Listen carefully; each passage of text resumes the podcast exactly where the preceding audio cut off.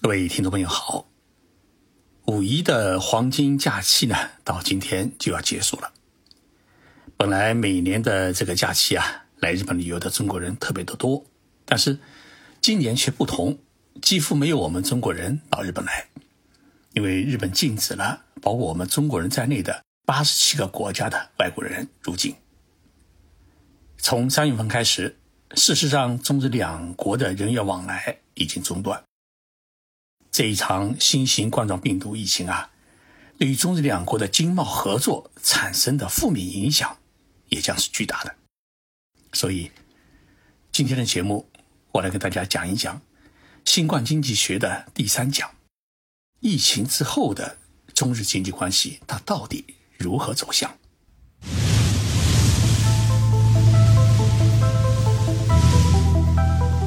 任你波涛汹涌，我自静静到来。静说日本，冷静才能说出真相。我是徐宁波，在东京给各位讲述日本故事。这几天，日本各大电视台都在播一条新闻，说中国五连休啊，有一点二亿中国人在大移动。播这条消息的时候啊，日本的新闻主播的声音有点羡慕，也有点担忧。羡慕的是。中国的新型冠状病毒的疫情啊，哎，已经基本上趋于平稳落地，大家都有了这种解放感，趁着春光明媚的好时光，哎，出来走一走。而日本的感染者人数呢，还在不断的增加，今天呢，又新增了一百零五人，总数达到了一万六千一百八十九人。虽然感染者人数在逐渐的减少，但是黑暗隧道的出口。还没有看到。日本电视台担忧的是，日本如此密集的人流会不会导致新的集团感染问题的发生，引发新一轮的感染高峰。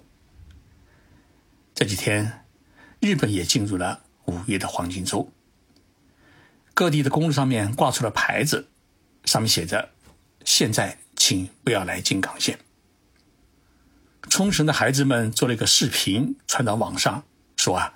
拜托大家，请不要上我们的岛。大家还记得北海道的知事，呃，铃木先生吗？他干脆呢，冲着东京人喊了一句话，他说啊，请把羽田机场的航班停了，别飞北海道。安倍首相在首相官邸举行的记者会见过程当中啊，他很明确的表示，说根据专家委员会的建议，政府呢。会考虑将全国紧急状态的实施期限从五月七号开始再延长一个月。这意味着什么呢？意味着日本的经济还将再剥一层皮。这一场疫情对于日本经济的冲击也是巨大的。第一生命经济研究所的首席研究员熊野英生先生呢，在四月三十号。发表了一份研究报告。这份研究报告说啊，如果紧急状态再延长一个月的话，那么日本的 GDP 将蒙受二十三万亿日元的经济损失。那么加上四月初到五月六号为止的一个月的紧急状态的实施，已经对日本经济造成了二十二万亿日元的经济损失。所以，日本如果实施长达两个月的紧急状态的话，那么，经济损失的总额将会达到四十五万亿日元，相当于是二点九六万亿人民币。熊野研究员的研究报告，呃，他是这么说的：他说，上述这个数据啊，是以平日的劳动投入量削减三分之一为前提来测算的。那么事实上呢，哎，这个数据还要大，因为许多的企业基本上是削减了。三分之二。那么，如果按这个这个比例，也就是说，按照三分之一这个前提比例来测算的话呢，日本的 GDP 在二零二零年将会出现负增长百分之八点四的可能性。要知道，日本的一年的 GDP 总额是五百万亿，那么两个月它损失四十五万亿日元的话，如果把前后损失加起来，二零二零年的日本的 GDP 总额呢，就很难维持住四百万亿日元，除非呢，日本政府再投入一百万亿来拉动经济。日本优衣库总裁刘景正呢说过这么一句话，他说啊，没有经济效益，企业就无法生存。这句话呢，呃，对于国家、对于企业、对于个人来说，都是全国粮票，到哪里都是通用的。所以，政府官员忙着抗疫，那么企业家想的更多的是如何来维持自己企业的生存，如何寻求疫情之后的经济复兴与企业的再生。那么，现实的情况是，以日本五大汽车制造企业为龙头。日本的制造业在这一次的全球性的疫情当中是遭受了重大的打击，所有的跨国企业落下下方修正了自己的二零二零年的业绩报告。那么，更多的企业预测今年年度的业绩不仅要清零，而且可能会是红旗飘飘。铃木汽车公司说，整个四月份他们在印度市场愣是没有卖出一辆汽车。业绩为零。那么，丰田汽车在北美的工厂已经关停了一个月，现在决定延长到五月中旬，看当时的情况再说，是不是还需要再延迟？日产汽车公司在欧洲的工厂复工预计是在六月份，而这几家汽车制造商的日本工厂也大多呢是处于停工的状态。但是我们看到，无论是丰田，本田还是日产，在中国的所有的工厂都已经复工，产能呢正在恢复到疫情之前的水平。如果说中国市场正在拯救日本企业，可能呢有些日本人会不高兴，但是至少从四月份到五月份，日本企业在全球的其他工厂都已经处于了关停状态，只有在中国它复工了。而且还干得挺好。记得安倍首相在三月五号主持未来投资会议的时候，对日本的财界领袖们说了这么一句话。他说，在中国向日本出口的产品供给出现减少，整个的产业链遭受影响的担忧当中，我们必须考虑让那些对一个国家依存度较高的产品、附加价值高的产品，他们的生产基地。回归日本国内，如果做不到这一点的产品，尽量不要依存一个国家，向东南亚各国转移，实现生产据点的多元化。这是安倍首相他第一次提出要将一部分产品的生产线呢撤离中国，撤回日本国内，或者呢分散到东南亚各国去。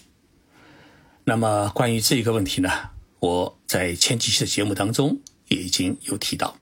四月七号呢，安倍首相主持了内阁会议，他决定了一个经济紧急对策方案。这个方案的总金额呢是一百零八万亿日元，相当于是七万亿元人民币。其中两千四百三十五亿日元，大约是一百五十六亿元人民币，用于支持日本企业呢从中国等海外投资的生产据点撤回日本国内，或者转移到东南亚国家去。那么。这笔钱呢，日本政府主要是补贴日本企业建厂房或者购买设备。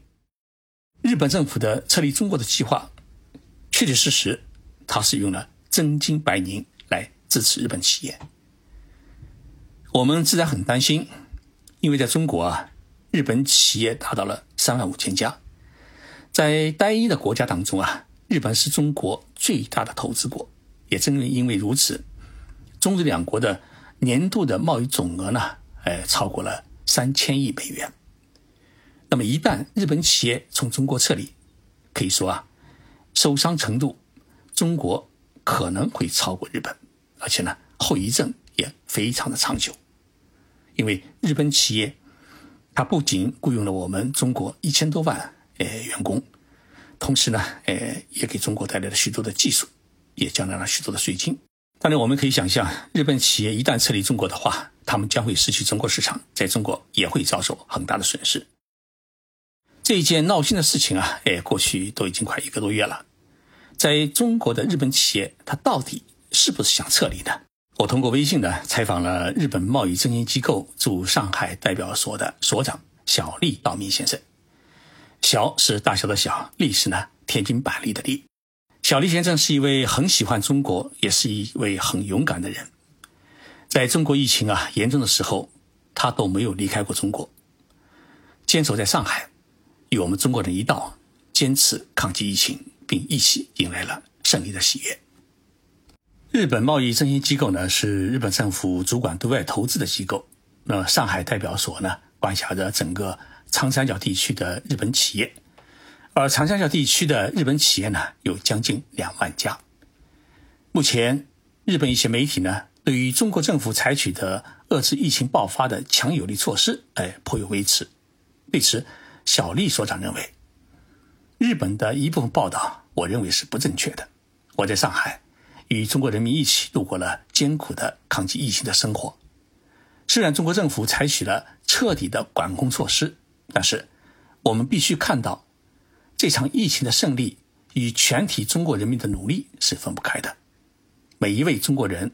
都能理解政府管控的意义，并予以自觉遵守，这才是疫情得到遏制的一大主要的原因，而并不是政府的强权政策。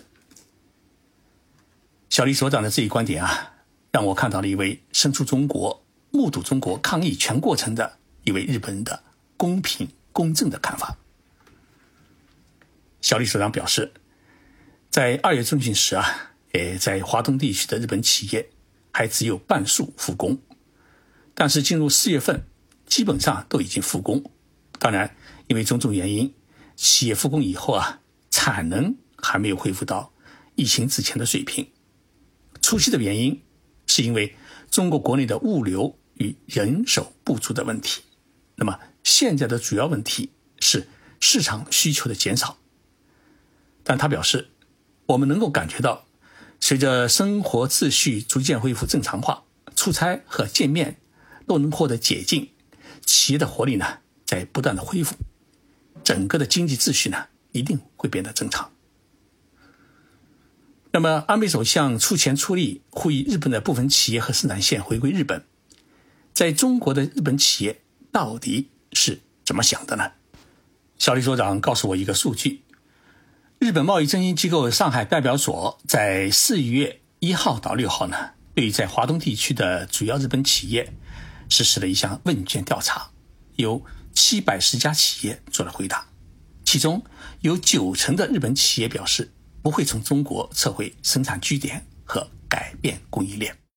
小李所长因此认为，从企业的答卷情况来看，虽然日本政府要求改变对中国过于依赖的状况。鼓励日本企业回归或者分散到东南亚地区，但是呢，日本的汽车和电子设备的主要市场是在中国。对日本企业来说，中国市场的重要性是不会改变的。当然，小李所长也承认，这次疫情也确实让日本看到，当中日两国人员的往来变得困难的时候，如何维持好整个的供应网络，维持好整个的产业链。确实是今后必须认真研究的一大课题，但是他同时也认为，虽然呢设备产业具有一定的象征性，但是作为产业核心的保修业务呢，许多时候没有日本的具体参与也是不行的。如果考虑到今后日本企业如何在中国多赚钱，对日本企业来说，不仅不能撤回日本，反而有可能要不得不扩大向中国。现地转移日本的技术，进一步强化在中国的制造与产业链的体系。我听了小李所长的这些话以后啊，我觉得对于中日两国未来的经济与产业的合作的前景，多少有了许多的安心。经济呢，并非完全与政治所决定，而产业呢，是跟着市场走。中国庞大的市场。尤其是越来越成熟的消费习惯，使得日本企业都把中国市场呢看作是与北美和欧洲同样重要的一个单一市场。离开中国市场，对日本企业来说啊，没有什么好处。今天我得到一个消息啊，呃，海南省浙江商会购买了我的八百本《日本企业如何转型创新》的书，分送给呃各个会员企业。常务副会长兼秘书长吴志明先生说啊，这场疫情也能够让我们了解日本企业如何应对危机，又如何寻求产业转型创新的经验。他说啊，我们会员企业一定要好好学。我很感激湖南省质量商会给我的支持。中日两国的企业家能够相互理解、相互帮助，一定会擦出合作的火花，助推。相互的进步。现在是东京时间晚上的二十三点，谢谢大家收听今天的节目。最后呢，请大家一起来欣赏日本歌手长山洋子演唱的《东京夜景》。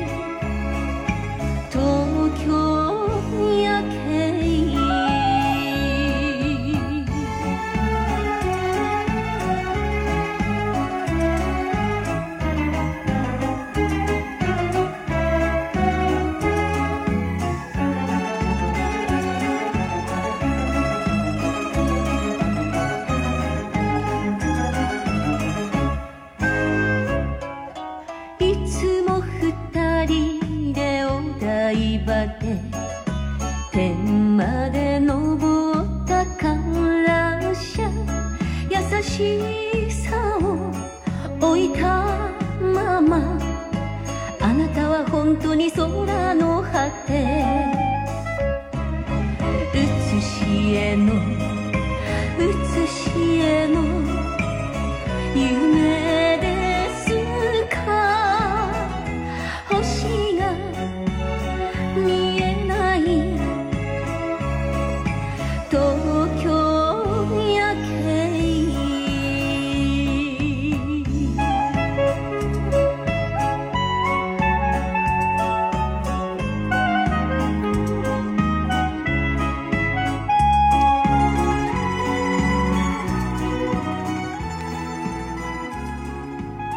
谢谢大家收听这一首歌曲，向大家道声晚安。